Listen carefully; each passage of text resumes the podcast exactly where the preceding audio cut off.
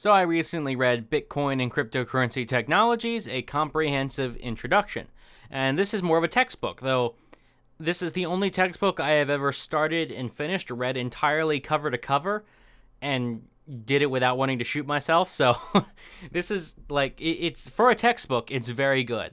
For a standard book, it'll probably be a bit boring, but again, for a textbook, um, it, it's great. It's easy to read, and again, I could read it cover to cover, and it wasn't bad. Um, I'll say if you're if you're interested in Bitcoin technologies, this book is a little bit old, um, but it's still it's still relevant. It's still like the way Bitcoin works is still um, the case.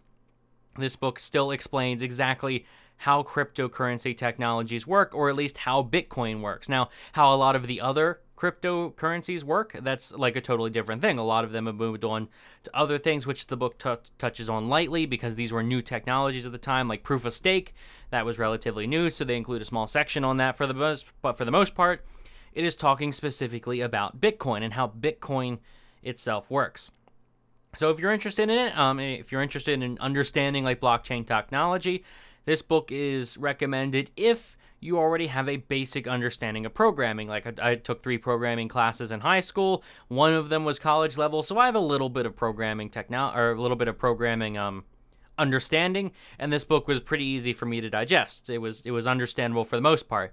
You don't have to be an expert, but let's say if you've taken at least one programming class and you understood the basics, then you should be good.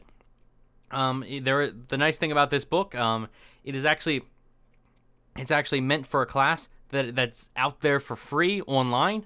Um, it's a class that, that I think has the same name. It's meant to be used with this textbook, so I will leave a link in the description for that if you're interested. But yeah, this is a very good book for understanding Bitcoin, assuming you've already hit that first level of knowledge on how um, on how programming works. Again, if you know absolutely nothing about programming, I would recommend maybe read a basic programming book or take a basic programming class, something to at least understand the language and how programming functions, at least understand the methodology behind it before you dive into this textbook. But no, this was good. Like it's, it's a, what, a two, three hundred page book. It was simple to read. Um, and overall, I very much enjoyed it. So if you have read this book, let me know what let me know what you think in the comments. In the description, I will leave a link to the both the book and the class itself.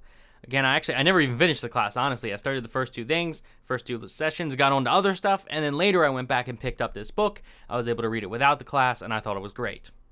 Um, but yeah, maybe five years from now, maybe not so much recommended because this is technology and it moves very quickly. But overall, very good book. Uh, if you read it, let me know what you think in the comments. Like the video if you enjoyed, subscribe for more, and thanks for watching.